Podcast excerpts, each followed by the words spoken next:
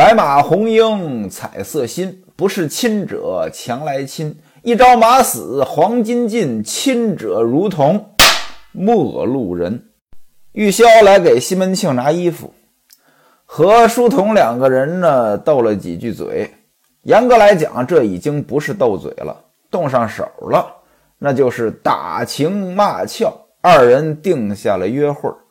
玉箫出去之后，不大一会儿，西门庆来了，跟书童说呢：“你今天呢哪儿也别去，给我写请帖，写十二封请帖，用大红的封套装了，我要请客。”各位您注意，西门庆身边的这个文字工作呢，之前呢主要是陈静济来参与，现而今李知县送来的小帅哥，他识字啊，他会写字呀。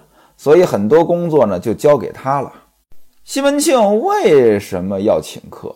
七月二十八，西门庆过生日。您看啊，又过生日了。原文当中呢，西门庆说二十八日呢吃这个庆官歌酒，他是指着孩子说的。实际上七月二十八这是他的生日。除了让书童呢给他写请帖，同时呢。他还让书童传达他的安排，都有什么安排呢？让来兴呢置办东西办酒席，让戴安呢和两个兵丁呢去送请帖，另外呢请卖唱的来，留下琴童在前堂呢招待客人喝酒。吩咐已毕，西门庆呢就出门了。出门干什么呀？前文书咱们说过了。今天要给县里的画主簿送行，西门庆出去了，吴月娘在家呢，还得招待女客人。咱们之前说过，今天呢，吴大妗子呀、二妗子呀，包括呃什么潘姥姥啊这些人，以及院中之人呢，都来了。吴月娘呢，摆酒请客。一开始呢，是在花园卷棚内喝茶，然后呢，在大厅上呢就吃饭。还叫了四个妓女呢，在这儿弹唱。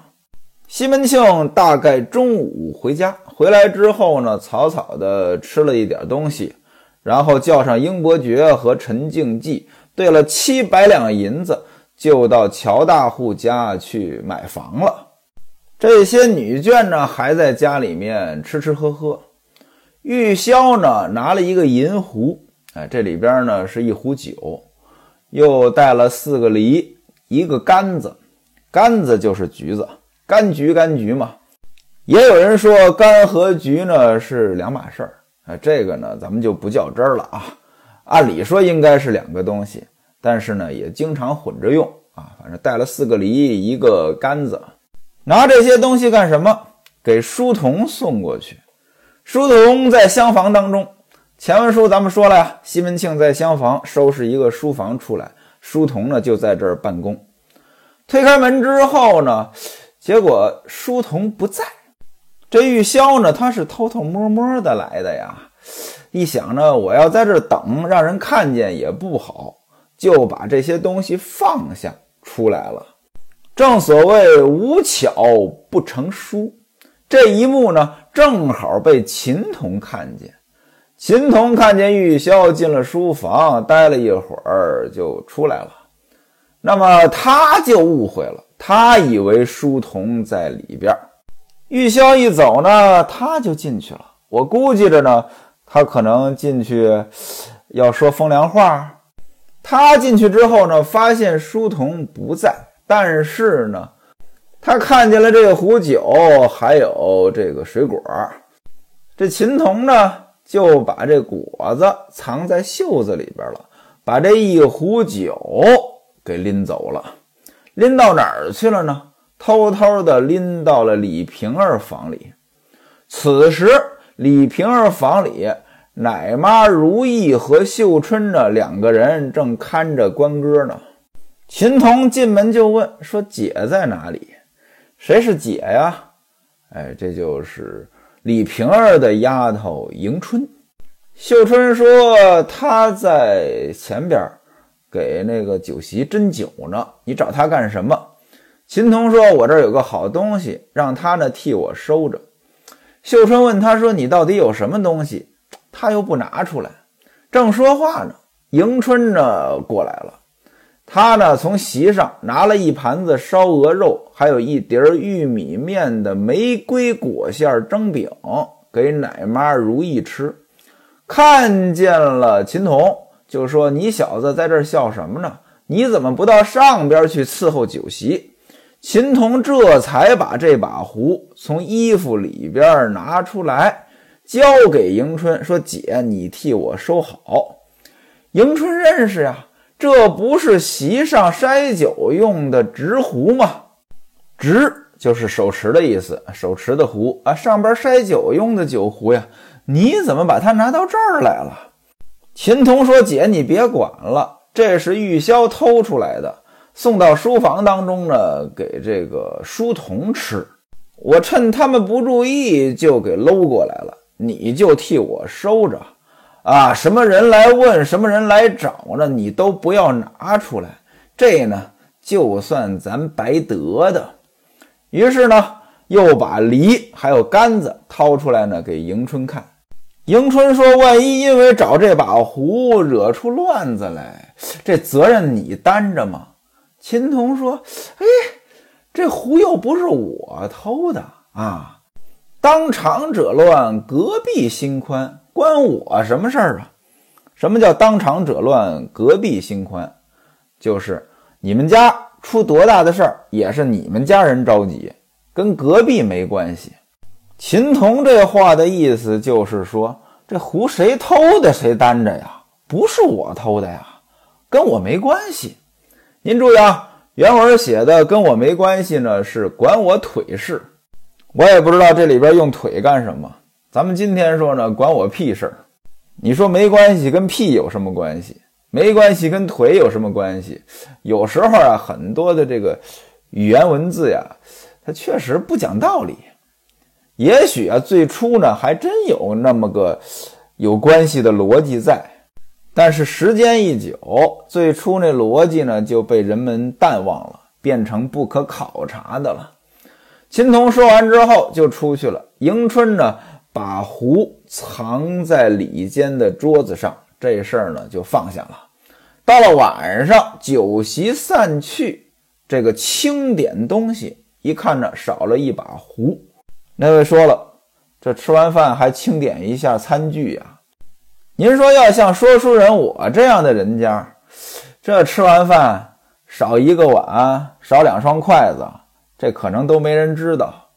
但像西门庆这样的大户人家，请客这样的事情，那肯定呢是有一套标准的流程的。为什么呢？他出了事儿得有人担责任呀。所以呢，吃完饭之后清点餐具，这事情肯定是标准流程。少了一把壶。玉箫知道是怎么回事啊？到书房当中去找，没找着，问书童怎么回事。书童说呢：“我外边有事儿，我出去了，我不知道啊。”玉箫这一下可就慌了。为了逃避责任，他一股脑都推到小玉身上了。那位说了：“他干嘛坑人家小玉呀？”这里边呢就有意思了。各位，您想呀。如果说这把壶是正常丢的，哪怕就是从玉箫手里丢的，玉箫也可以大大方方的说：“啊，我之前把它放哪儿了，没了。”那么府中查呗，实在不行，拿今天的话说，报警呗。可是呢，你要做这个动作，你得心底无私。那玉箫是心底无私吗？他不是啊。玉箫是给书童送吃的，导致这把壶丢了。他如果说查呗，报警呗，那他和书童的事儿怎么办？这不就公开了吗？您看啊，这人呐，很多的时候呢，做一件坏事儿，做一件不正确的事儿，它可能本身并不大，或者没什么后果。但是有时候就能牵扯出来一系列的问题，导致你进退失据。生活当中这种例子很多，开车出去该变道变道，该超车超车，该摁喇叭摁喇叭。虽然摁喇叭这事儿呢，我个人觉得呢，它挺烦人。但是呢，你要没事儿，你按呗，一般也没人管。但是你今儿要喝了酒了，你超车、变道、摁喇叭，你都得悠着点儿。甚至真出了刮蹭事故，你站里你都不敢说什么。还有现在新冠疫情的防疫管控，人员流动呢都是被精确追踪的。原来没有疫情的时候。如果两个人，呃，有这种不太正当的男女关系，那可能偷偷摸摸的呢也没什么。但现在有了这个新冠疫情的管控，哎，你就得悠着点了。您比如说啊，这个前些天我亲眼所见，在小区的门口，啊，一辆车呢在那停着，要进小区，可是呢他在那停着，后边的车堵着滴他。他也在那停着，我一看这车停这儿干什么呀？哎，结果呢，我这么一看，副驾驶上的那个女的从车内从车内啊爬到后座上去了。她为什么这么做？因为进小区要扫码，现在都得扫那个场所码啊。浙江叫场所码，江苏叫门铃码，反正各地呢都有类似的措施。哎，得扫这个码。他在副驾驶上，那保安看见肯定让他扫。他偷偷摸摸的，哎，爬到后座上去，啊，再加上后座的玻璃不透明，那可能就蒙混过关了。那请问他为什么要逃避扫码？您各位琢磨琢磨。当然了，你说，哎，逃避过去了，可能也就逃避过去了。但是万一这两天你这个小区，出一个阳性的，啊，还不是说你本人出阳性的，就是小区里不定哪户人家出个阳性的，这小区呢前前后后严格管控，会不会就揪出来你们逃避扫码这事儿？揪出来逃避扫码这事儿，会不会就揪出来你为什么要逃避扫码？这就会牵扯一系列的问题，这就是所谓心底无私天地宽。你要是说走得正行得端，哎，你就不用在乎这些细节。你要是走不正行不端，那很多事情你就得变形。你看这个玉箫就是，本来事儿不大，结果呢这就变形了，推到小玉头上。但是你想推就能推的，小玉那是饶人的主吗？小玉当时破口大骂呀：“才昏了你这淫妇啊！”我在后边看茶，你抱着纸壶给各位娘斟酒，壶不见了，你赖我。大伙儿就找呗，各处找都找不着。席散之后，李瓶儿回房，迎春呢告诉李瓶儿说，秦童呢拿了一把壶进来，让我替他收着。李瓶儿说，这混蛋他拿这个干什么呀？啊，那边因为这把壶都已经吵起来了。玉箫推到小玉头上，小玉又推回来，急得那大丫头是赌咒发誓，在那儿哭啊！哎，赶紧送过去吧！这再不送回去，我估计着这事儿就赖到你头上了。迎春一听呢，也害怕了，把这壶拿出来，送到后边去。后边小玉和玉箫呢，正在月娘面前呢吵架。月娘责问说：“你们管着这东西怎么能不见了呢？”玉箫说：“呢，我在上边呢，给娘送酒。他小玉守着这些银器不见了，他赖我。”小玉说：“大妗子要茶，我到后边给他倒茶去了。这纸壶是你玉箫抱着，找不着了。你这难不成是屁股太大了，把心也丢了？”吴月娘说：“今天席上也没别的人啊，这东西怎么能丢呢？我的天哪！这要等主子回来，没有这把壶，这又是一场风波呀！正在这混乱着呢，西门庆打外边来了。他一看有事儿啊，就问：出什么事儿了？这吵吵呢？月娘就把这个壶不见了这事儿呢，告诉了西门庆。”西门庆说：“找不着就慢慢找，在这吵吵什么呀？您看着，西门庆作为一家之主，他说这句话呢，其实就定性了。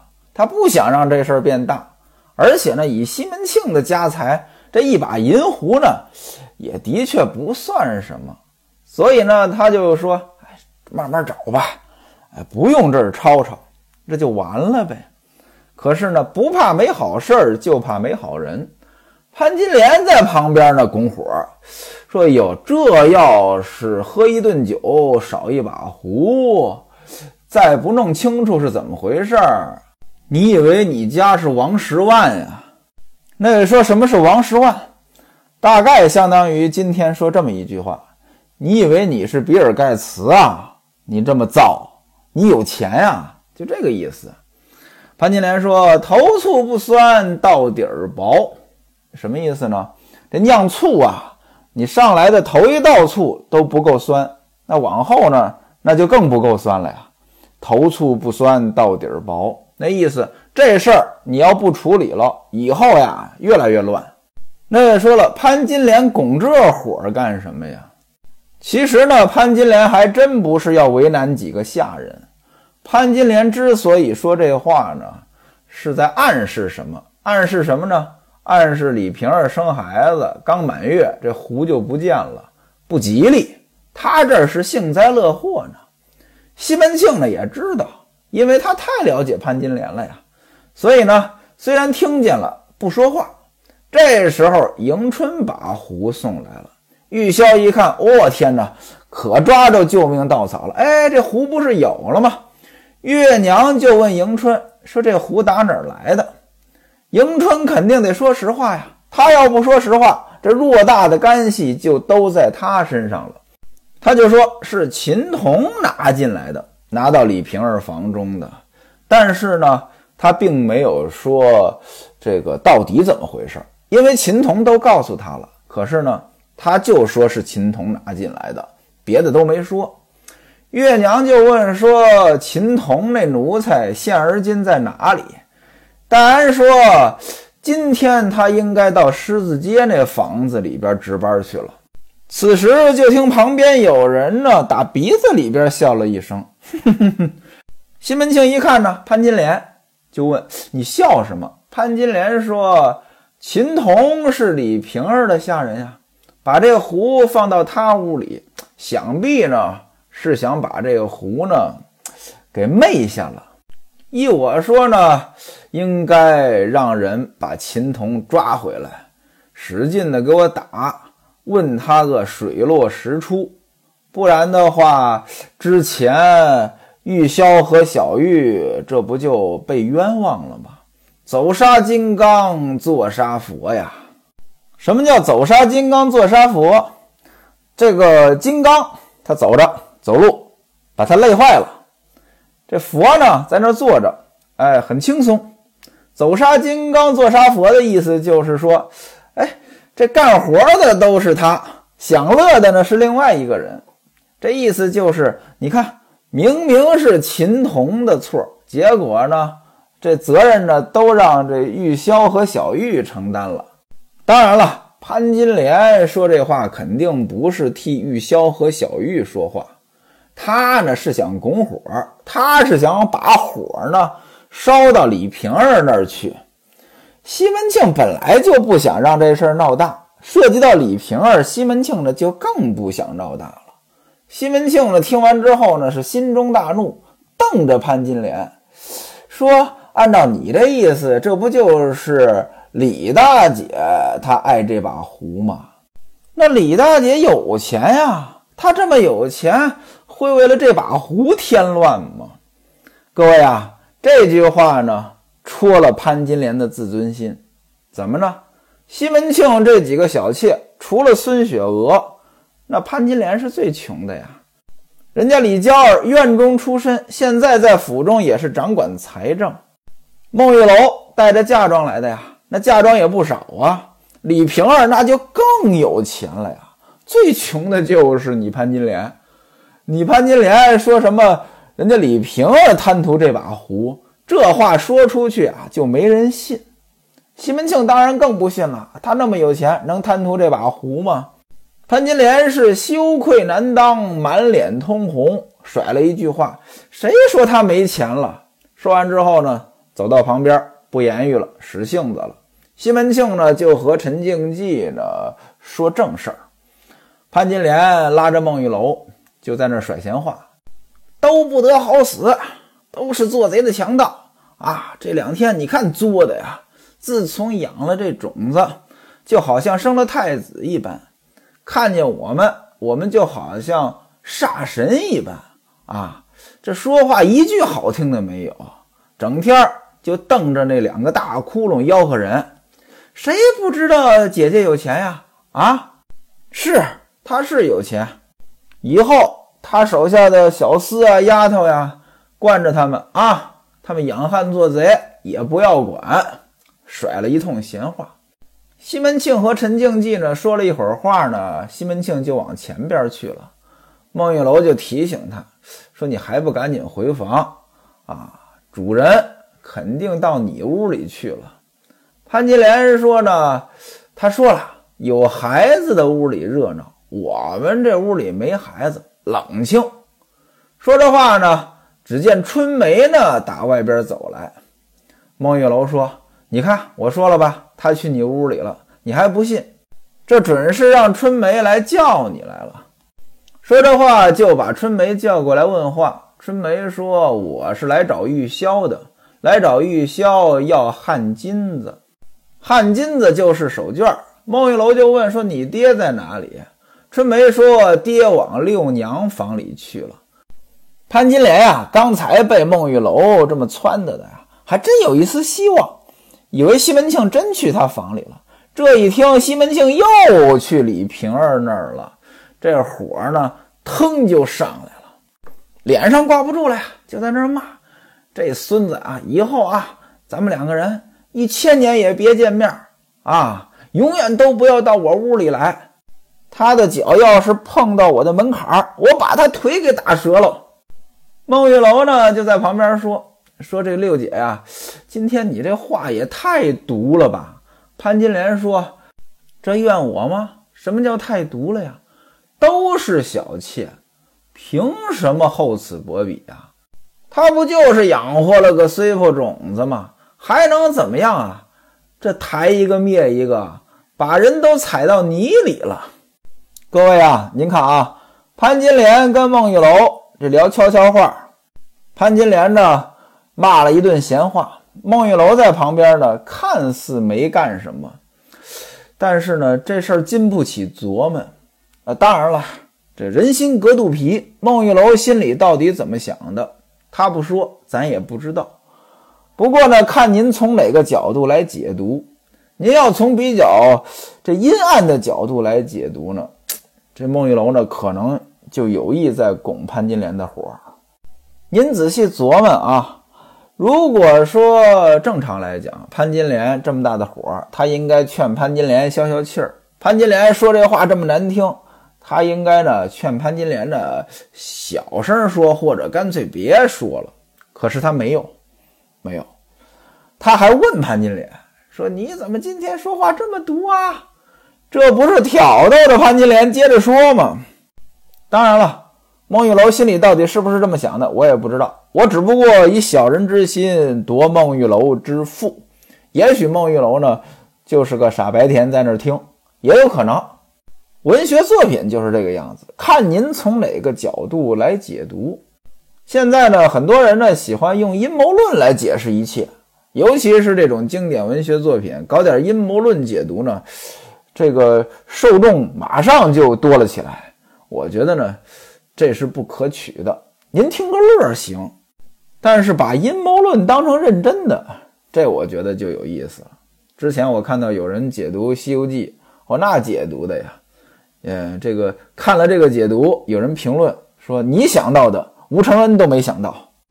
潘金莲呢，在这甩闲话，咱就不说了。西门庆到了前边呢，迎接客人。怎么着？薛太监呢？派家人呢来送礼了。送什么呢？